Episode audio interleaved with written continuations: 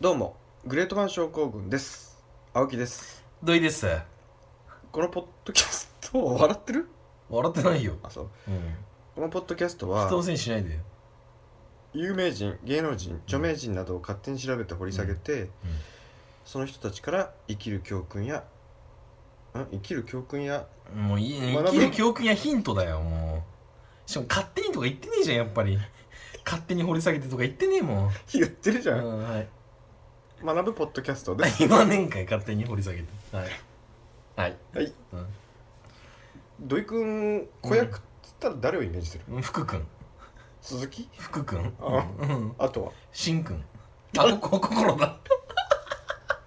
心君全然面白くない寺よ田心何笑ってんの寺田心、何笑ってんか、うん、笑ってんかおあとはうーん芦田愛菜ああ、うんえなりかずき元子役ねうん足立由美元子役ねあさり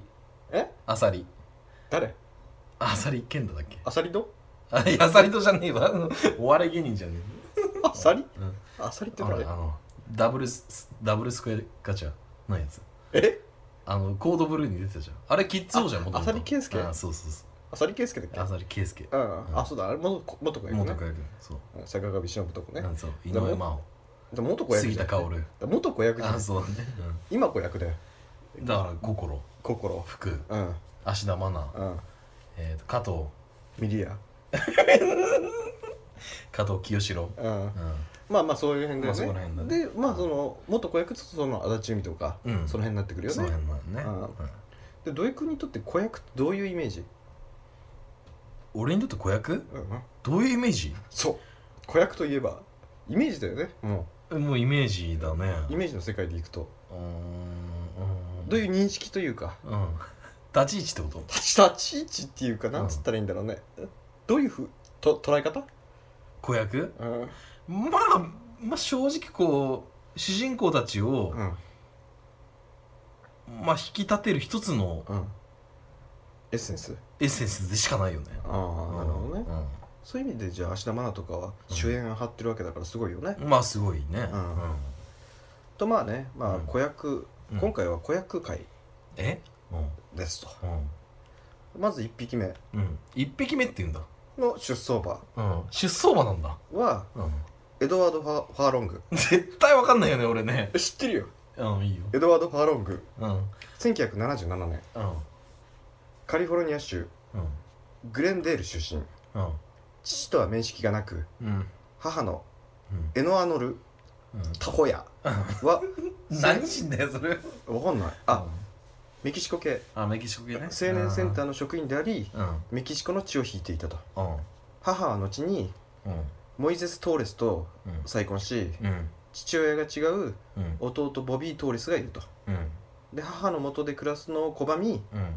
おばとうんおじによって育て育育てられたとなんで交番だのやっぱその父親が義理の父親が受け入れられなかったの嫌だったんじゃんやっぱ出身期だしあーなるほどねうんまあそれはでもありがちだよねありありだよねあーありありわかるうんそれはわかる気がするわかるねうんそれはわかる特にその親父あでも面識がねえから親父のあれもそっか、まあうん急に他人が来たって感じなんじゃないそうだねうん、でそしてその3年後のうん1980年うん3歳だいや2匹目の出走あそういうこと馬、うん早いなうんはうん世界一有名な子役あ分かったよ誰か当てていいキングオブ子役いやそう当てていいいいよ外人おそらくうん外人で来るのであれば、もうあれしかいないよね誰だいもうだってもうもうあれしかないでしょ誰あれでしょ誰カいルキいンよでしょえカルキンでしょそうんうマコーレ・カルキンがほらうんうんニューヨークでうん爆誕うんその爆誕すん爆誕うん爆誕ね爆誕うん確かそその1年後の1981年に3匹目の出走馬はうんテネシー州うんうんノックスビルでうんブラッド・レンフロが誕生うんブラッド・レンフロね、うまあ、今回この3匹でんうんやっていきますとその3匹を軸に軸に行くとそうんうんうでそのまあブラッド・レンフロ母アンジェラとうん父マークはうん正写真工場で働いていたと、うんこれ何の工場だろう正な写真青写真かうん青写真なん工でそ場の青写真工場って懐かしいんだよそうそうやたら懐かしい工場なのそうなんじゃん青写真ってあれ青写真ってそういうことじゃない青写真ってあれだ理想のあれだだからあの頃は良かったなっていう向上じゃないあとあれね青写真ってあれだよねああああしたらよかったなとかそういうことだ よねだから今言ってんじゃあんそうだね同じこと言ってんじ絶対違うよそれ工場ゃんななんだろうね青写真工場ってうんで幼少期検は索ミスですよ一時はこれあってる間違いあない本で幼少期は当うん父が麻薬に使っていたためうん貧しい生活を送っていたが金をえ父が麻薬に使ってたのねあ使ってるってそういうこ麻と薬に使っているあそあもう浸ってるうん浸ってるってこと貧しい生活を送っていたがうん5歳の頃に父親が両親あ父を、うん、両親が離婚したのを契機に父方の祖母に引き取られ育てられると普通離婚したらさうん母方に行くんだけどね確か親に権ってまあだからまあ父方のおばあちゃんの方が仲良かったんじゃないああいや裁判でさだってどう見ても麻薬の父親のところにさ行くわけないんだけどね普通はねすごいねでもほら、おばあちゃんおじいちゃん関係ねえじゃんだかまあそうだねうんら仲いい方行くじゃんうん育てられるあと経済力とかねうんうんうんまああとまあまず最初に飛び出してきた出走馬は本命うんうんマコーレ・カルキン君あはいはいはうんいいいね他の2人との育ちの違いを見せうん4歳からうん YMCA のうんダンススクールでうんバレエを習いあアメリカンバレエスクールに進むとあもうエリートだうんエリートだよエリートだね約束されてるそうでニューヨークのシティバレエ団でうくるみ割り人形などの舞台に立つとんうんで1989年うん8歳の時にうんドリュー・バリモア主演の映画うん「いくつもの朝を迎えてうん」に出演とうん8歳8歳で、まあある子役じゃ全然だね全然のね、うんこのちくょっらいとで遅いぐらいだよねまあそうだね、で評論家からうん大絶大絶賛される演技を披露したと、うんでその後出演した映画うん「おじいおじさんに気をつけろうん」でさらに注目を浴びうんマコーレ・カルキンはうん子役の世界でうん頭一つ出た存在になったと、うんで1991年の映画まさかそこそれですまさか何んアローンアローンんアローン正式名称はホームアローンそうホームアローン制作にするあたり制作するにあたりうん監督はマコーレ・カルキンの台本読みを聞いてうんうん他のどんな子役もうんこの子ほど主人公のケビンに近い子はいないだろうんうと確信しうんマコーレ・カルキンの採用を決めたと、うんうん、そんな古いんだあれ1991年なんだ1991年うんああ何年前えっと10 26年前だね ?26 年前そうそんな感すじごいなこうして初めて映画の主人公に抜擢されたうんマコーレ・カルキンうん遊び心があふれていて、うん子供にも大人にも受けるハラハラドキドキの展開とうマコーレ・カルキンの子供らしい可愛らしさがうまくリンクし、んうんこの映画はうんファミリー層に大受けしうん大ヒット、いやもう超大ヒットうだんよね興行収入は全世界でうん4億7668万ドル、まあ、日本円で換算すると400億円400億9000ぐらい異常じゃね以上だよすごいね400億って400まあハリウッドって考えたらちょっともっともうすっげえ上もいるけど、あまあまあもちろんもちろんあのね、うんあのねいるよねそういるけどねまあそれはいるよあそのあれね「タイタニック」とかねタイタニック」とかねあのアバターとかねアバターとかねそうジェームズ・キャメロンに比べたらそれはそうだけどねそうそうそう、う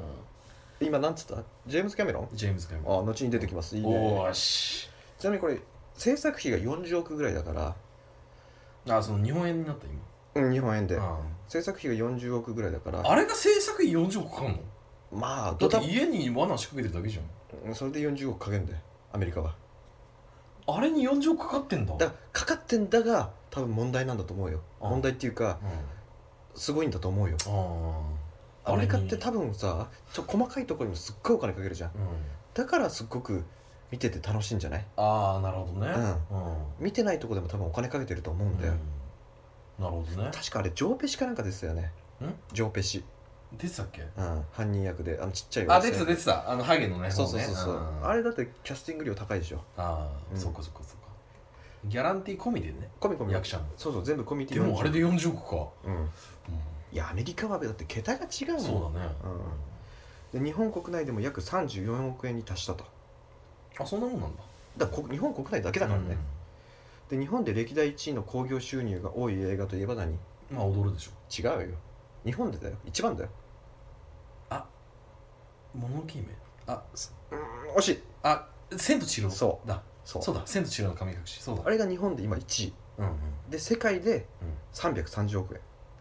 うんってことはホームアローンの方が全然すごいんだよねすごいね世界で「千と千尋」って公開してるんだようんしてるで日本でトップなんだよこれがっうんてことはこれが頂点じゃんうんでもホームアローンってもう400億いってんだよねすごいな400億「千と千尋」ってもうすごいじゃん、うんまあねそれよりも70億多いんだよ面白かった千と千尋面白くはないけど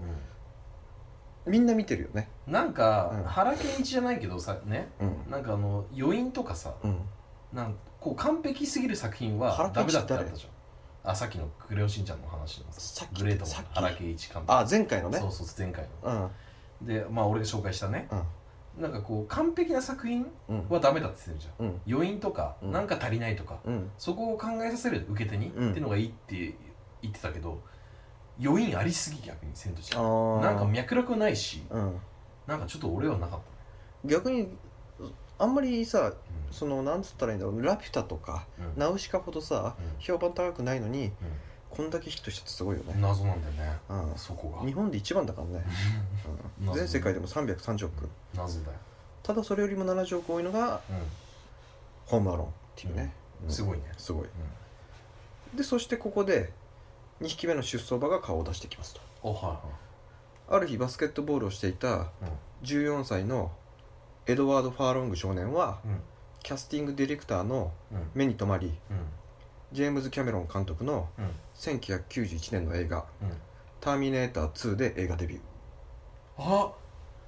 うんそうだねあの美少年ねあの美少年、うんあれがエドワード・ファーロングあれさ相当美少年だよね相当美少年しかも影ありのね影ありめちゃめちゃかっこいいよねめちゃめちゃあかいっこいいつ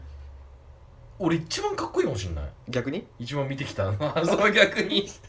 逆なんかあっての逆だったらいいけどねなんかもう言ってないけどね俺ね、うんまあ俺も正直小さい頃見綺て麗すぎると思う超綺麗だなうんこの顔なのすっげえに綺麗ちょっと影があるのがうんまたいいんだよいやねよかったよかったね完全なる美少年じゃないじゃん